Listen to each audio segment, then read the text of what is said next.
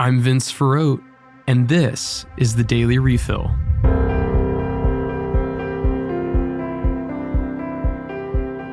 First up today, Bishop Stephen Chow has written to citizens in Hong Kong in an attempt to instill some hope.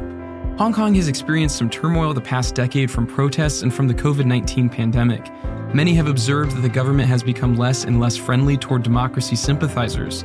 Despite increasing crackdown from the government, Bishop Stephen reiterated that there is hope. He reminded the people that while it feels like the space of freedom and expression is narrowing, beauty, hope, and life cannot ultimately be prevented from growing in the world. He compared Hong Kong to a flower in a sidewalk crack. Even in what seems like impossible conditions, life and beauty find a way to break through. Bishop Stephen then called on citizens not to be reactionary, but to respond by reflecting upon God's will.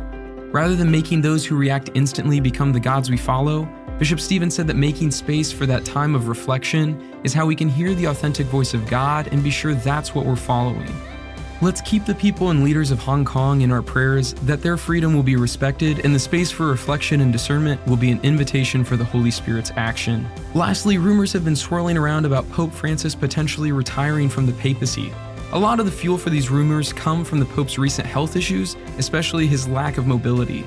However, the rumors were stoked again when Francis announced last week that he was calling an extraordinary consistory of the cardinals in August. Again, as we've covered in the past, this is likely just so he can set a clearer vision for the overhaul of the church's governing body, the Curia. While it's unlikely the Pope has plans to step down anytime soon, just know that rumors are just that rumors, and they're generally not that helpful.